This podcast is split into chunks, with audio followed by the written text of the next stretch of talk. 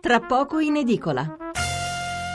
Allora, riprendiamo la nostra conversazione sulle accise legate ai carburanti. Siamo partiti da quelle eh, imposte al momento, così, eh, subito dopo le calamità naturali, per cercare di aiutare le popolazioni terremotate, ma che poi sono rimaste nei decenni e poi non si sa, non si sa neanche bene, come abbiamo eh, chiarito, mi pare, abbastanza eh, senza ombra di dubbio, diciamo che non si sa bene che fine abbiano fatto questi soldi, come siano stati spesi o quantomeno perché eh, non si è conclusa veramente la ricostruzione, visto che i soldi poi da queste accise arrivavano. Allora, eh, ricordiamo la tassa di scopo, eh, ne abbiamo parlato a proposito della tassa sui rifiuti. La tassa sui rifiuti, per esempio, è una classica tassa di scopo cioè il comune che impone la tassa sui rifiuti, come fa? Deve stabilire di quanti soldi ha bisogno per smaltire i rifiuti, dopodiché li ripartisce secondo alcuni algoritmi tra i suoi concittadini e i soldi che ricava sono esattamente quelli che ha in preventivo di spendere niente di più e niente di meno. Ecco che la tassa di scopo in questo caso eh, eh, si, si, configura eh, in maniera perfetta perché tu eh, chiedi soldi per ripulire le strade o per, eh, so, per, smaltire i rifiuti, fare la differenziata, quello che ti pare e alla fine quei soldi tu devi adoperare, non, puoi, non li puoi distrarre per altri scopi. Allora, abbiamo un'altra telefonata a Gaspare da Salemi, provincia di Trapani. Buonasera Gaspare. Buonasera, volevo io affrontare il discorso sul terremoto che ha colpito la Valle del Belice e tutti i soldi che sono stati spesi eh, per il terremoto, che sono venuti anche dalle accise sul carburante, sono stati spesi in maniera diciamo senza, senza, senza tenere conto diciamo, del, del, valore proprio dei soldi. Io per esempio abito in un paese che è stato colpito dal dopo terremoto, non dal terremoto. Ti spiego meglio. Su 21 paesi colpiti dal terremoto, credo che neanche la metà hanno subito i danni del terremoto. Si sono costruite delle cattedrali nel deserto, oggi vuoti. E I giovani sono andati tutti fuori per lavoro. Le case sono più degli abitanti e, uh-huh. e il nostro presidente che è venuto proprio è venuto in un, in un altro paese colpito dal dopo terremoto. Sì. E doveva semplicemente, credo, chiedere scusa ai terremotati della Valle del Belice, ma ai veri terremotati. Noi in quei comuni dove si sono sprecati miliardi di, di lire all'epoca, mm-hmm. Anche in presunte opere d'arte, eh, lo abbiamo ricordato venerdì scorso. Gaspare, la ringrazio per la sua telefonata. Certo, lei ha ragione, eh, insomma, eh, doveva chiedere scusa a nome dello Stato italiano, certamente lui non ha nessuna colpa, però è chiaro che lo Stato eh, insomma, si dovrebbe anche un po' vergognare del fatto che ci sono persone dopo 50 anni ancora attendono i risarcimenti. 50 anni, non so se vi rendete conto. Allora, eh, grazie a Gaspare, sentiamo Gianni da Bologna e poi arriviamo alle conclusioni con i nostri due ospiti. Buonasera Gianni. Buona, buonasera, buonasera.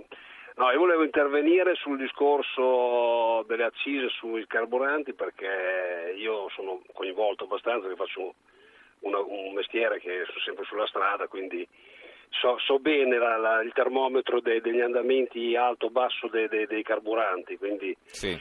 E, mi dispiace dire che contraddire il dottor Tabarelli, cioè, il dottor Tabarelli sembra quasi che giustifichi e, l'aumento del, dei, dei, carburanti e, e, e, l'ho sentito già anche altre volte in interventi in altre, in, come, come, ospite in altre trasmissioni che eh, faceva sempre rilevare che l'italiano non, non, non, percepisce quando invece calano i carburanti. Ma io volevo dire soltanto una cosa, se andate dietro con memoria storica, quando il, il, il mm, barile del petrolio è arrivato addirittura, ha parlato a 110 il signor Tabarelli, il dottor Tabarelli, ma doveva parlare di, di, un altro prezzo, perché il barile è arrivato a 150 dollari. Eh.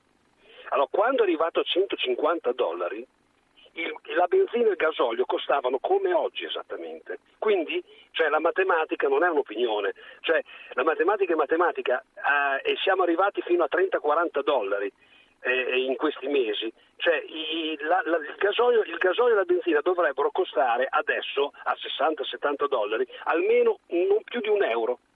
Invece costa come quando costava 150 dollari il barile il petrolio.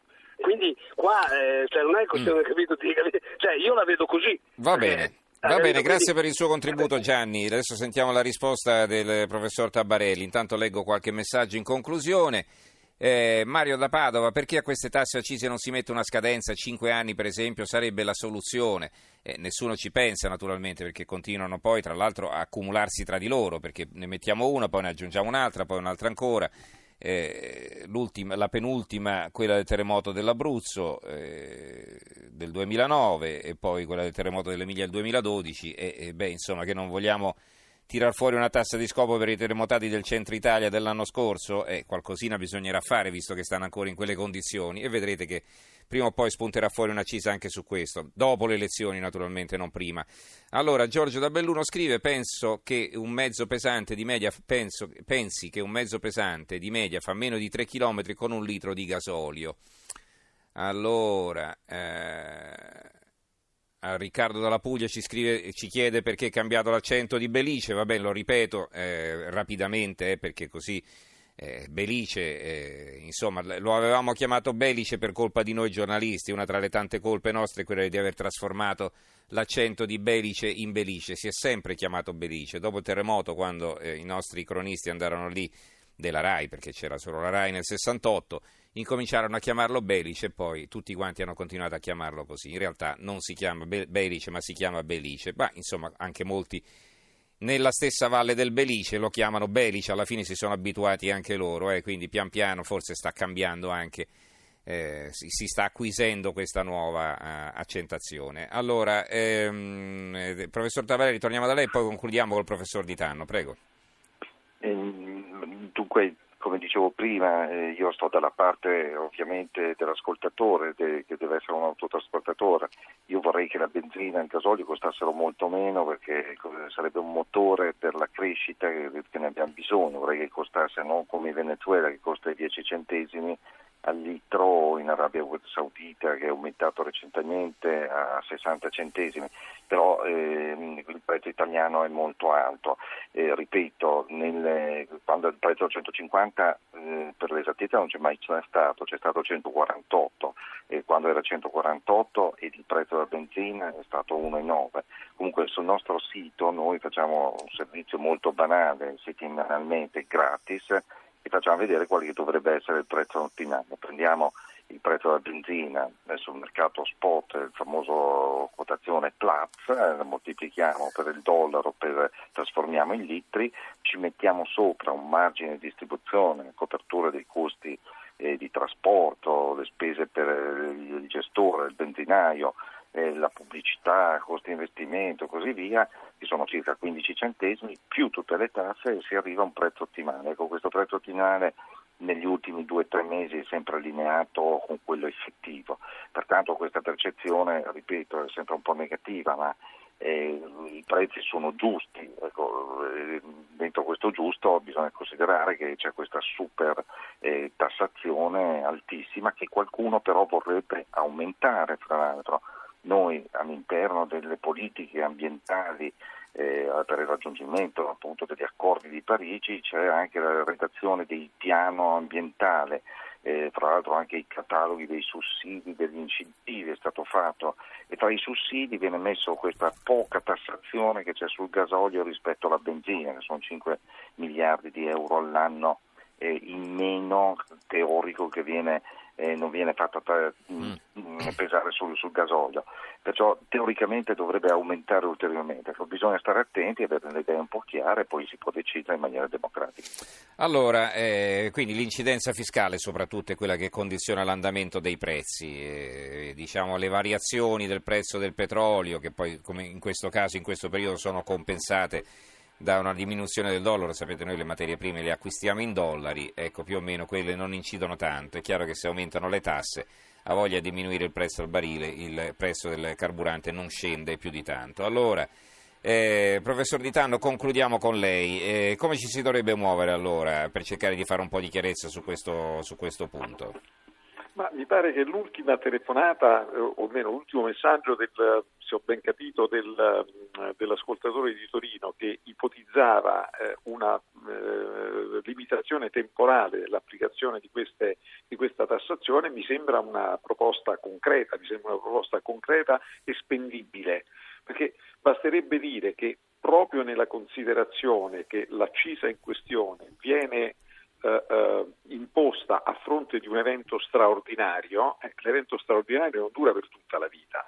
Quindi diciamo che l'evento straordinario dovrebbe provocare da un lato la capacità di intervento dello Stato, ma dall'altro la limitazione della tassazione al periodo che si ritiene debba essere coperto attraverso queste, queste nuove risorse. Mm-hmm. Quindi quella mi sembra una, Tra l'altro si può anche eh, prevedere il gettito, no, dati i consumi. Quindi... Sì, sì, assolutamente sì. Assolutamente sì. Si può anche dire che ci basteranno, non so, 5 anni, 6 anni, 8 anni, 10 anni, no? Eh. Esattamente, esattamente. Devo dire che in realtà quando sentiamo parlare della clausola di salvaguardia IVA, no? Sì. Quella è esattamente la stessa cosa, cioè eh, eh la clausola di salvaguardia in cui una parte del gettito, quindi una parte delle spese dello Stato, sono coperte, non so, dall'ipotizzato incremento dell'IVA che poi viene sterilizzato di anno in anno attraverso le varie leggi finanziarie, altro non è che quello che diceva l'ascoltatore, cioè si ipotizza un aumento di imposizione per un limitato periodo di tempo,